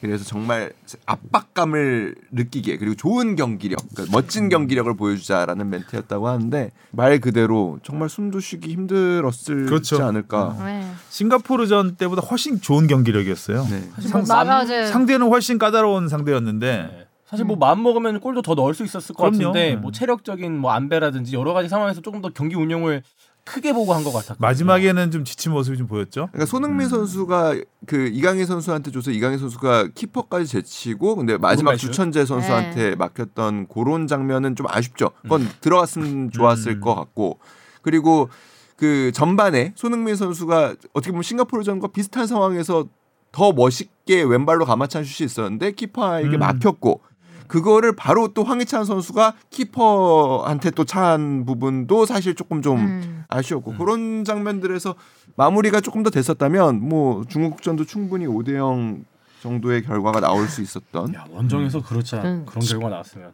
어제 경기 중에 레이저 쏘는 게 보였네요. 저는 네. 어, 아, 보였나요? 보였어요. 손흥민 선수 PK 할찰 때도. 아, 좀 작은 화면으로 봐서 그런지 근데 선수들은 인지하지 못했다고 해요. 아 그래요? 음. 네. 근데 레이저가 그눈 닿으면 되게 안 좋. 야, 안 좋죠. 위- 위험하다고 하는데 예전 최강의 레이저는 살라가 받은 어, 레이저였잖아요. 뭐 저번에- 그냥 얼굴에 그냥 막 그냥 어, 얼굴에 노란 레이저 점들이 스커. 그냥 근데 왜 그렇게 어. 얼굴이 그냥 연두색으로 슈렉이 됐거든요. 완전히. 맞아 아, 슈렉이었어. 거의. 너무하다. 음. 자 어쨌든 경기 끝나고 중국 감독은 패배를 완전히 아, 인정을 인정하고. 했고 한국 축구에 대해서 극찬을 했죠. 음. 클린스만 감독 아주 좋겠어요. 클린- 역시 내, 제가 좀 비판을 해야 잘해. 아, 클린스만 감독이 비판받을 점이. 사실 많아요. 많고 음. 아쉬운 점도 많고 음. 그리고 그렇지만 이 사람이 갖고 있는 장점이 음, 분명히 있죠. 있어요. 그러니까 늘 얘기하지만 이 사람의 멘트가 팀에 미치는 영향 같은 게 있어요. 예를 들면 손흥민 선수한테 요즘 힘든 거 없니?라는 이야기를 누구나 할 수 있잖아. 지도자면 음. 말의 무게감이 달라요. 아. 경험을 해본 사람이잖아. 그러니까 음. 내가 한 경험을 이 사람은 다 해본 사람이라는 점에서 오는 선수들이 느끼는 공감대 같은 게 있는 거예요. 그러니까 어. 그래서 스타 출신 감독이 스타 플레이어들을 잘 다룰 수 있는 거죠. 음. 어찌 보면. 네, 그러니까 그런 부분에서 야 열심히 해야 돼. 누구나 할 수 있는 얘기인데 클린스만이 할때 선수들이 느끼는 게 분명히 다른 부분이 있는 거죠. 고개 한번 끊어줘도- 주인 의식이다 얘들아 주인 의식. 그래도 클린스만 감독이 중국전 끝나고 또 최고의 선수들과 함께하는 어, 그렇죠. 한국 축구의 전성기다라는 음. 말을 했어요. 딱 맞는 표현이고 네. 지금까지 한 말 중에서 제일 멋있는 말이었던 것 같아요. 한국 축구의 전성기라는 생각이 굉장히 많이 들었죠. 음. 음. 중국전을 보면서 네. 야, 중국 원정을 중국 원정 가면 이 관중 응원 소리가요. 와 정말 짜증 날 정도로 시끄럽거든요. 음. 굉장히 진짜 좀 무서울 정도예요. 네, 약간 무서워요. 네. 그런 느낌이어서 특히 6만 명, 4만 명 받았다고 하지만 예전에 그 8만 경기, 10만 경기장인가 베이징에 8만 명 들어가는 와. 경기장이 하나 있는데 거기서 많이 했어요. 거기 가면 기가 확 죽어요 그냥 죽을 선수들이. 수밖에 없겠다. 거기서 예전에 이동욱 선수가 한 골로 우리가 1대 0으로 이겼던 적이 있었는데 그때가 이제 공한증의 절정이라고 하던 시기였거든요. 그리고 이제 우리가 좀 꺾였다가 지금 다시 그때 경기 생각이 나더라고요. 어제 경기 보면서 야, 저 저 압도적인 응원 속에서 네. 진짜 쉽지 않은 경기거든요. 근데 와, 저렇게 진짜 자기 페이스로 여유롭게 너무나 여유롭게 이겼잖아요. 음. 음. 좋아. 진화하고 있다 한국 축구는 그 느낌이 들었습니다. 자 그리고 이제 반면에 우리가 이제 확인하지 못한 부분은 이제 수비력이라고 할 수 있는데 사- 음. 상대가 뭐 제대로 공격을 못 했으니까 김민재 선수야 뭐 워낙 중앙에서 많은 걸 보여줬지만 특히 이제 가장 약점이라고 할 수 있는 우리 윙백. 윙백 양- 윙백들의 아, 뭔가 기량은 확실히 점검하기가 좀 점검할 수가 네. 없었죠 일단. 네. 아쉬운 모습도 솔직히 좀 많이 보였고요. 그러니까 음. 그 이제 어제 중국전 같은 경우에는 이기재 선수의 패스, 그러니까 골, 볼 관수가 좀 안 됨으로 인해서 벌어졌던 실수가 있었죠. 음, 음. 어 그런 장면에서 사실 실수 그골 실점으로 이어지게 되면 아, 경기가 중국- 굉장히 어려워집니다. 음. 중국 관중들 도 또 난리 들썩여지고. 네. 네. 그러니까 분위기가 한 번에 확 바뀔 수가 있기 때문에 그럼 김민재 선수도 그런 부분을 제일 많이 얘기했죠. 그러니까 우리가 수비만 잘하면 아시아에서 승점 1점은 챙긴다. 그러니까 음. 수비만 잘해도 우리가 그리고 공격진들이 어떤 상황에서도 한 골은 넣어줄 수 있는 선수들이기 때문에 초호하죠. 어 그 수비만. 무실점을 하면 우리는 이길 수 있다라는 이야기를 하기도 음. 했거든요. 그러니까 그런 부분에서 양쪽 지금 측면 수비는 어 어떻게 보면은 좀 고민이죠. 그러니까 물론 뭐 음. 오른쪽은 제가 볼 때는 서룡 선수가 지금 잘 성장을 해주고 음. 있고 뭐 순조롭게 세대 교체가 잘 되는 것 같아요. 네. 오늘 근데 왠 어, 좀 거친 왼- 팀 만나면 김태환. 네. 누아르. 어 누아 누아로 내보내고. 어제 또 유니폼도 까만색이었잖아요. 또. 카리스마 있어. 네. 음. 그러니까 그 오른쪽보다는 왼쪽이 왼쪽. 조금 더 고- 걱정이죠. 그 네. 아시안컵에서 뭐 이제 우리가 결정적인 순간 만나게 되는 팀들 이란 그리고 어. 일본 어, 이런 수준 높은 팀들을 상대로 뭐 또 사우디 이런 팀들을 상대로 측면에서 1대1이 안 되면은 답이 없어요. 아직은 김진수 선수가 김진수 선수밖에 없지 않나. 왼쪽 자리. 그렇죠. 아직은 아시안컵까지는 김진수 체제로 가야 되지 않나라는 생각이 좀 들기도 해요. 음. 이기재 선수는 좀 아, 살짝 경험도 좀 부족하고 그리고 사실 이기재 선수의 가장 큰 강, 강점이 이게 왼발 킥이잖아요. 킥이- 킥이죠. 어, 예. 근데 이게 왼발 킥 좋은 선수들이 너무 네, 많으니까. 너무, 너무 많기도 하고 음. 그런 또 크로스에서도 질 자체가 막 그렇게 뛰어난 느낌을 음. 못 받. 사실 위축된 부분도 있고 네. 이기재 선수의 가장 큰 지금 사실 어떻게 보면 중요 선수 인생에서 중요한 부분은 일단 수원이 강등되지 않아야 되는 게 음. 제일 크죠. 네. 그래서 그렇게 왜냐하면 그 분위기가 본인에게 미치는 영향이 굉장히 클 거고요. 음. 그렇게 해서 아시안컵을 맞게 될 겁니다. 그러니까 그런 부분에서는 음. 이기재 선수가 이제 팀에 이제 오늘 합류를 하겠죠. 해서 이번 주 서울과. 경기 네. 그리고 다음 주 강원과 어떻게 보면은 절체절명의 한 판. 단두대 단두대 매치. 매치. 네. 어. 그리고 뭐 일단 수원은 제가 보기에는 아무튼 플레이오프를 가게 될 가능성이 거- 굉장히 높. 그러니까 플레이오프든 음. 아니면 강- 어떻게 그러니까 끝 끝이 나길 않기를 당연히 팬들은 바라고 있겠지만 플레이오프에 가게 되더라도 여튼 그 남은 경기들이 이기재 선수 인생에서 굉장히 중요한 경기일 거예요. 음. 자, 한국 축구는 이기자. 그리고 이기재도 이기자. 음, 자 이제 선수들은 리그로 돌아가고 K리그는 뭐 이제 막판에 엄청나게 뜨거운 빅매치들이 있고 많이 있죠. 어마어마합니다. 손흥민 선수도 이제 바로 가서 아스톤 빌라하고 붙네요. 네. 네. 4, 5위 맞대결이죠. 마, 많지 않은 팀이죠. 그 다음에 황희찬은 풀럼 원정을 떠나고 이강인 선수는 모나코, 김민재는 강등권 팀하고 붙고 김민재 선수가 참 힘들겠어요. 어, 힘들긴 힘든 힘들 상태로 왔다가 또 바로 어, 또 아니 그, 그 파트너들이 돌아가면서 다쳐요. 그러니까요. 네. 파메카노, 네. 드리트. 뮤넨 느와르 어, 잘해야 될 텐데. 자 그리고 황선홍호도 어, 그렇죠. 어, 갑자기 우리가 프랑스 한 3대 0으로 이겼다는 기사를 봤어요. 하는, 하는 지 모르고 있었거든요. 그래서 어, 좀 묻혔죠 다소. 어, 어 17세 이하 지지 않았나? 프랑스한테 아. 그 생각이 들어서 봤었는데 어, 평가전에서 그것도 감독이 알, 앙, 알리래요 내가 앙리 여러 가지 무엇이든 물어보세요 앙리더라고요. 앙. 그 여러 가지 의미가 있었죠. 일단은 황선홍 감독이 뭐 지- 지난 6월 이것도 쿠팡에서 했어요. 그, 네. 그렇죠. 어. 예. 쿠팡에서 가서. 하이라이트 봤어요. 야. 와, 어디서 하나 유튜브 아무리 찾아봐도 없어. 중계는 스카이 스포츠에서 했을 거예요. 스카 아 네. TV 중계는 네, 네, 네. 음, 여튼간에 프랑스가 다음 내년 파리 올림픽의 개최국이죠. 음. 그리고 또 개최국이기 때문에 이 축구에 대해서 또 좀 굉장히 투자를 많이 하고 있고 관심을 많이 갖고 있는 걸로 알고 있어요. 그래서 앙리라는 어떻게 보면 스타 유럽에서는 스타 플레이어 출신들이 그 연령대별 대표팀 감독을 맡는 경우가 그렇게 흔치는 않거든요. 왜냐면 연령대별 전임 지도자들을 보통 많이 그렇죠. 쓰니까요. 네.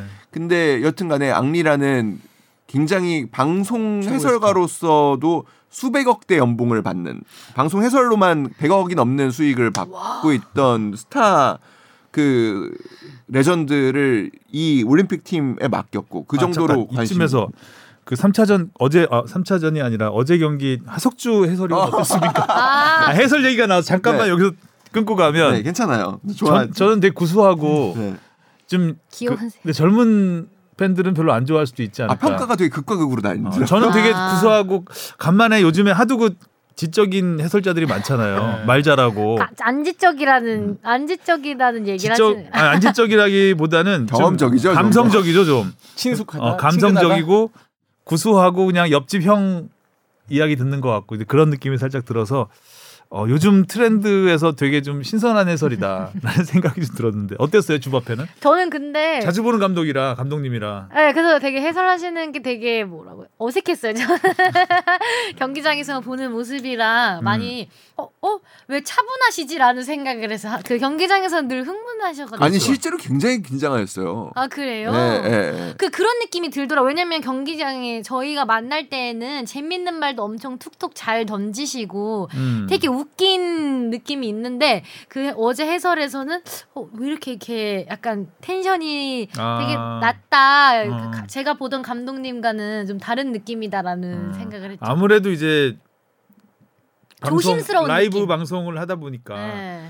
그러니까 하석주 감독이 예전에 뭐 인터뷰를 해도 좀 마이크 들이대면 좀 차분해지긴 해요. 아. 평상시보다 항상 그랬던 것 같아요. 그러면 저희 경기장에선 촬영이라고 생각하지 않으신가 봅니다. 몰입을 하는 거죠. 아. 음, 그냥 거기 그라운드에 몰입이 네. 되니까 이 마이크를 차고 있다는 것도 있고 네. 하는 거고 우리 뽕 PD가 제일 궁금해요. 저 쿠팡 펠리로 왔습니다.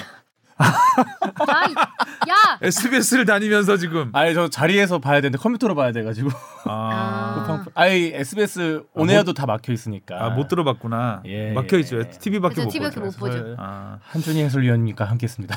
음. 아니 뭐 실제로 그 젊은 분들 그래요? 중에는 그 했던 것? 근데 젊은 분들 중에서도 어 좀 평가는 나뉘었던 것 같아요. 그러니까 그 일단은 재밌다. 뭐 그리고 옆집 아저씨가 진짜 어떻게 보면은 속옷만 속옷 차림으로 이렇게 옆에서 음, 이제 그냥 음. 같이 축구 보는 느낌이다. 이런 어, 그려지는데요 벌써. 어, 사우나에서 봐야 될것 아. 같고. 어 그런 평가도 있었고 그리고 재미, 옆집 형하고 앉아 테레 보면서 이렇게 한마디 야, 너 깠잖아 뭐 이런 거.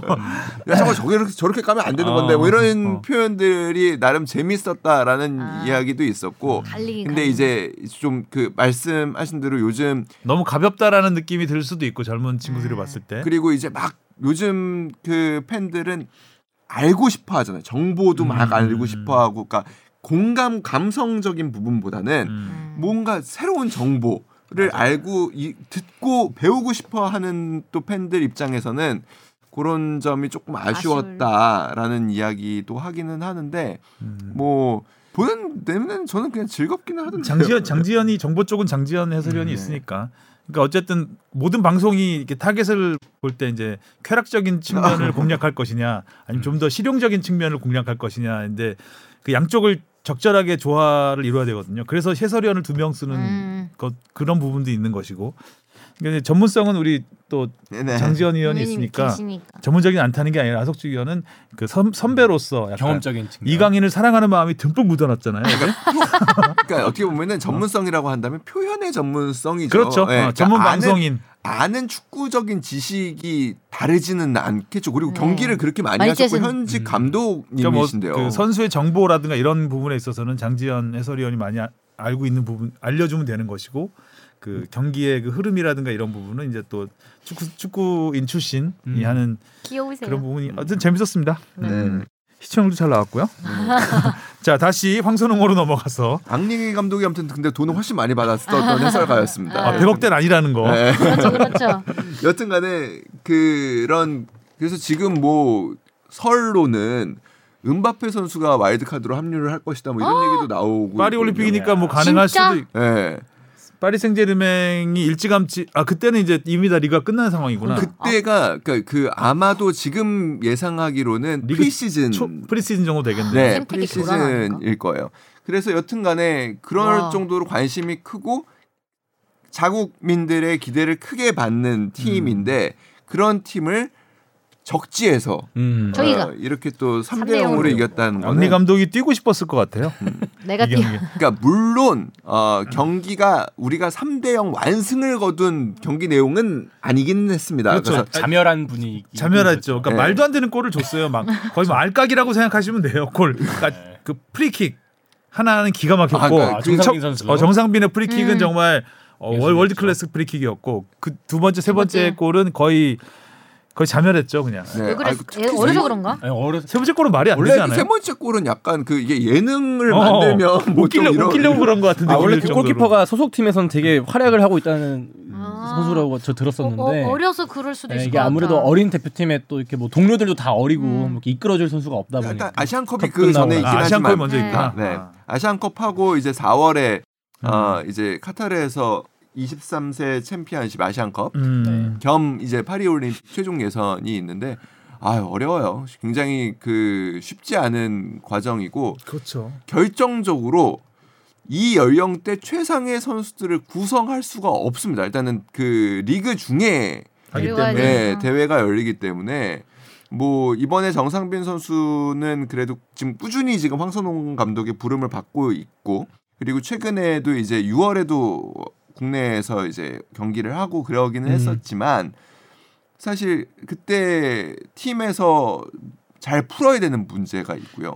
음. 이번에 또 소집됐던 김지수 선수 같은 경우에도 브렌트포드 그러니까 한창 또 리그가 진행되고 있는 부분이어서 물론 지금 김지수 선수가 아, 1군 리그에서 뛰고 있지는 않지만 그런 문제들을 잘 해결을 해야 할 것이고 그러네요. 선수 구성. 유럽, 유럽에서 네. 뛰는 선수 K리그도 사실 음. 감독들이 안 주려고 하겠죠. 쉽지 않습니다. 네. 그렇게 그리고 리그 초반이라고는 하지만 한 경기 한 경기가 소중하기 때문에 이렇게 우리 팀에서 예를 들어서 여러 선수를 빼간다고 했을 때 그거를 반길 감독이 없거든요. 그래서 참 그게 어려운 황선홍 감독의 어려운 지금 당면 과제고 그래도 이번에 축구협회 입장에서는 어, 황- 황 감독한테 어 이거 어떻게 프랑스를 가요? 그랬더니 아 몰라 여러 번 울었더니 그래도 이번 하나는 해주네 그냥 그러시더라고요. 그래서 협회 입장에서도 아무튼 큰 투자를 했으니까 음. 예, 잘 좀 결과가 좋아졌으면 좋겠습니다.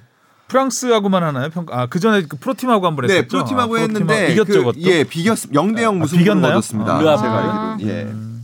0대 0 무승부 맞았죠? 네, 0대 0으로 이겼습니다. 네. 자, 황선홍호도 잘 평가전을 치렀고 17세 이하 월드컵이 좀 허무하게 끝나버렸어요. 네. 그러니까 이 팀은 경기 전부터 뭐 아니면 도가 될 것이다라는 평가는 있었어요. 그러니까 음. 변성환 감독이 어, 굉장히 공격적인 축구를 구사하고 선수들에게 어, 그러니까 지도자로서의 철학은 굉장히 저는 뭐 훌륭한 점이 있다고 생각해요. 그러니까 이 대회는 결과보다 선수들의 성장을 위한 무대다 라고 해서 상대가 어느 팀이든 우리는 우리가 준비한 축구를 할 거고 그다음에 짧은 패스로 그 이게 벤투처럼 그러니까 우리가 2022년 카타르 월드컵 때 보여줬던 벤투의 축구처럼 상대가 어느 팀이든 우리가 우리가 준비한 축구를 하겠다라는 철학을 갖고 준비를 했기 때문에 음. 대회 전부터 기대와 걱정을 동시에 받았던 팀이기는 합니다. 그리고 실제로 뭐 이제 첫 경기부터 그런 모습을 보여줬죠. 그러니까 어, 그렇죠. 어뭐 주도하면서 열심히 공격적인 부분에서도 보여줬지만 일단은 패스가 근데 그렇게 어 원활히 일단 연결되지는 않았어요. 공격을 하려고 했 그렇게 공격을 하려고 했으나 그래서 일단 첫 경기를 어 1대 3으로 지면서 시작했고 프랑스전에서는 일 결국에. 우리가 한 골도 넣지 못하면서 어좀 어려움을 겪었죠. 그럼으로 그럼에도 불구하고 변성환 감독은 이게 이 선수들의 실패가 아니고 나의 실패라고 이야기를 하기는 했지만 저는 그 이런 부분도 지적은 할 수 있어야 된다고 생각해요. 그러니까 뭐 성장 중요해요. 근데 승리에서 거둘 수 있는 성장도 굉장히 큽니다. 음. 그러니까 한 경기를 이겨서 그러니까 결국에 그 조별리그에서 한 경기 이기면 사실 뭐 올라갈 수 있으니까요. 1승 2패로도 17세 월드컵에서 올라갈 수 있으니까. 그래서 그 16강을 준비하는 사흘 음. 동안 배우는 게 선수들이 엄청나요. 그러니까 그런 부분을 생각한다면 우리가 어떤 축구를 하고 어떤 경기를 보여줄 거냐 그리고 선수들의 성장 물론 중요한데 성장을 하려는 방식이 꼭 그렇게 뭐 어떤 철학에서만 기반되지 않는다. 승리도 굉장히 중요한 부분이다라는 지적은 할 수 있다고 생각합니다. 그렇죠. 선수들 이제 이제 17살 네, 아가들. 선수들이니까 전체적으로 선수 커, 커리어에서 보면 굉장히 아주 작은 부분이죠. 음. 이제 시작 단계이기 때문에 경험하고 성장하는 단계라고 할 수 있죠, 물론. 음. 근데 일단 월드컵이잖아요. 그렇죠. 음. 음, 월- 이건 진짜 무대거든요. 음. 거, 이. 월드컵이라는 무, 무대는 이제 성장했다는 걸 보여주는 무대지. 음. 그러니까 이영표 해설위원이 예전에 했던 것처럼 경험하는 무대가 아니라 보여주는 준 무대. 무대 다라는 거를 좀 이렇게 잘 음. 조화롭게 굉장히 전투적이시네요 멘트가. 네, 네, 네, 인터뷰가 아주 도전적이고 그런 부분은 굉장히 성장하는 선수들한테 선수들에게 좋을 도움이 겁니다. 되죠. 예, 예. 네. 근데 이제 선수들한테 이제 우리가 준비해 왔던 걸 여기서 다 보여줘야 된다라고 할 때는 감독이 좀 더 좀 상대편도 잘 생각을 하고 하면서 강약을 조절하는 그런 부분이 있었으면 좋았겠다라는 생각은 좀 드네요. 네. 자 오늘은 여기까지 하고 우리 토토 오랜만에 서울 수원부터 예측하고 갈까요? 강원 수원 FC 이 두 경기를 참 서울 수원 어디 하실 거예요? 수원 나저 저는 그냥 무승부. 아 근데 요 여긴 무슨 분하면 안 돼. 그럼 되게 서울 재미. 없어져. 그럼 뭐, 뭐야 왜 한 발 물러서 아 약간 한 수원이 이겼다고 하긴 좀 그렇고 서울이 이겼다고 하기도 좀 너무 잔인하고 이런 지금 건가? 서울이 어디 누구 떨어뜨려 줄까? 약간 이런 느낌이잖아요. 다 같이 있어야죠. 저는 수원. 이거는 이거는 찍는 거는 수원 삼성 무조건 저도 수원 삼성. 수원 원정 팬들이 엄청 많이 온다고. 음. 가고 싶다. 원정석 2층도 열었다 그러더라고요 처음으로. 아, 어. 이게 서울 마지막 경기죠 서울 얼른 네, 서울 경기장 홈 마지막 네. 경기. 정말 어, 추울 아. 가볼까 4시 반 음. 어, 괜찮은데요? 음. 어디 하실 거예요? 빨리 말씀하세요. 아 이거 진짜 어려운 결정인데 그래도 수원 삼성을 예 이기는 쪽에 한번 예 배팅을 해보겠습니다. 그럼 홈 마지막 경기 이겨야죠. 아, 여기 서울 그래 넌 서울에? 강원 대 수원 FC는 어떻게 할까요? 와. 어 여기 진짜 못 고르겠다. 이거는 저는 무승부 가능성도 꽤 있다고 봅니다. 강원대 수원 FC. 네. 강원은 무조건 달려들 텐데 저번 경기 수원 FC는 졌고 지금- 강원은 이겼기 때문에 기세대로 없나 수원이 대- 수원 수원 FC가 FC 없죠. 예. 저는 강원 저 하겠습니다. 그럼 저도 강원 가겠습니다. 저는 무승부. 저도 무승부 하겠습니다 자 그러면 대구 대 포항. 포항 홈 경기 있죠? 아, 포항. 갑자기 편해지네요. 이, 이 라인업 예, 매치업이 그냥 편해져. 이제 누- 뭘 골라도 될 것 같아. 정말 포항은 이제 마음이 편하거든요. 네. 뭐 어차피 네. FA 뭐 컵도 FA 우승했고. 컵 우승을 했고 지금 2, 3위가 그렇게 썩 중요하지 않, 네. 않아서 예. 대구도 마찬가지죠. 대구도 뭐 지금 사실 아시아 챔피언스리그 가기는 조금 어려워진 상황이고 이런 상황에서 아. 저는 뭐 예, 포항 전북 대 광주. 아 다 하셨어요? 그, 음, 나도 포항했고 네. 어, 저, 아다 다 포항이. 네, 네. 다저 포항이에요. 저도 포항하겠습니다. 예. 네. 전북 대 광주. 전북 광주 전북 광주 전북이 좀 이겼으면 좋겠네요. 근데 전북 홈 경기니까 전 전북. 저도 전북. 네. 선배님도요? 네. 제주 대 대전. 사실상 뭐, 대전도 예. 뭐그 잔류를 확정했고 예. 무리하지 않을 것 같은. 네. 제주. 제주 제주. 다 홈팀 가네. 네, 제주 마지막 인천 대 울산. 저 인천. 인천. 저도 인천 울산. 울산이 이길 것 같긴 한데. 그래도 인천 가보자. 인천 한번 아, 가보죠. 확실히 여 강등권 매치업 보다가 위에 가니까 갑자기 맥이 확 빠지면서. 아니 누가 그냥 이기든. 누가 이겨도 뭐 아무 의미 없어. 결정되고. 아니 그리고 어차피 4위는 마지막 경기에서 결정될 것 같고. 음. 아 이 이번 주는 서울 수원과 강원 수원 FC가 진짜. 자 오늘은 여기까지 하겠습니다. 수고하셨고요. 다음 주에도 우리 유럽파들 골 소식으로 찾아오겠습니다. 안녕. 고맙습니다.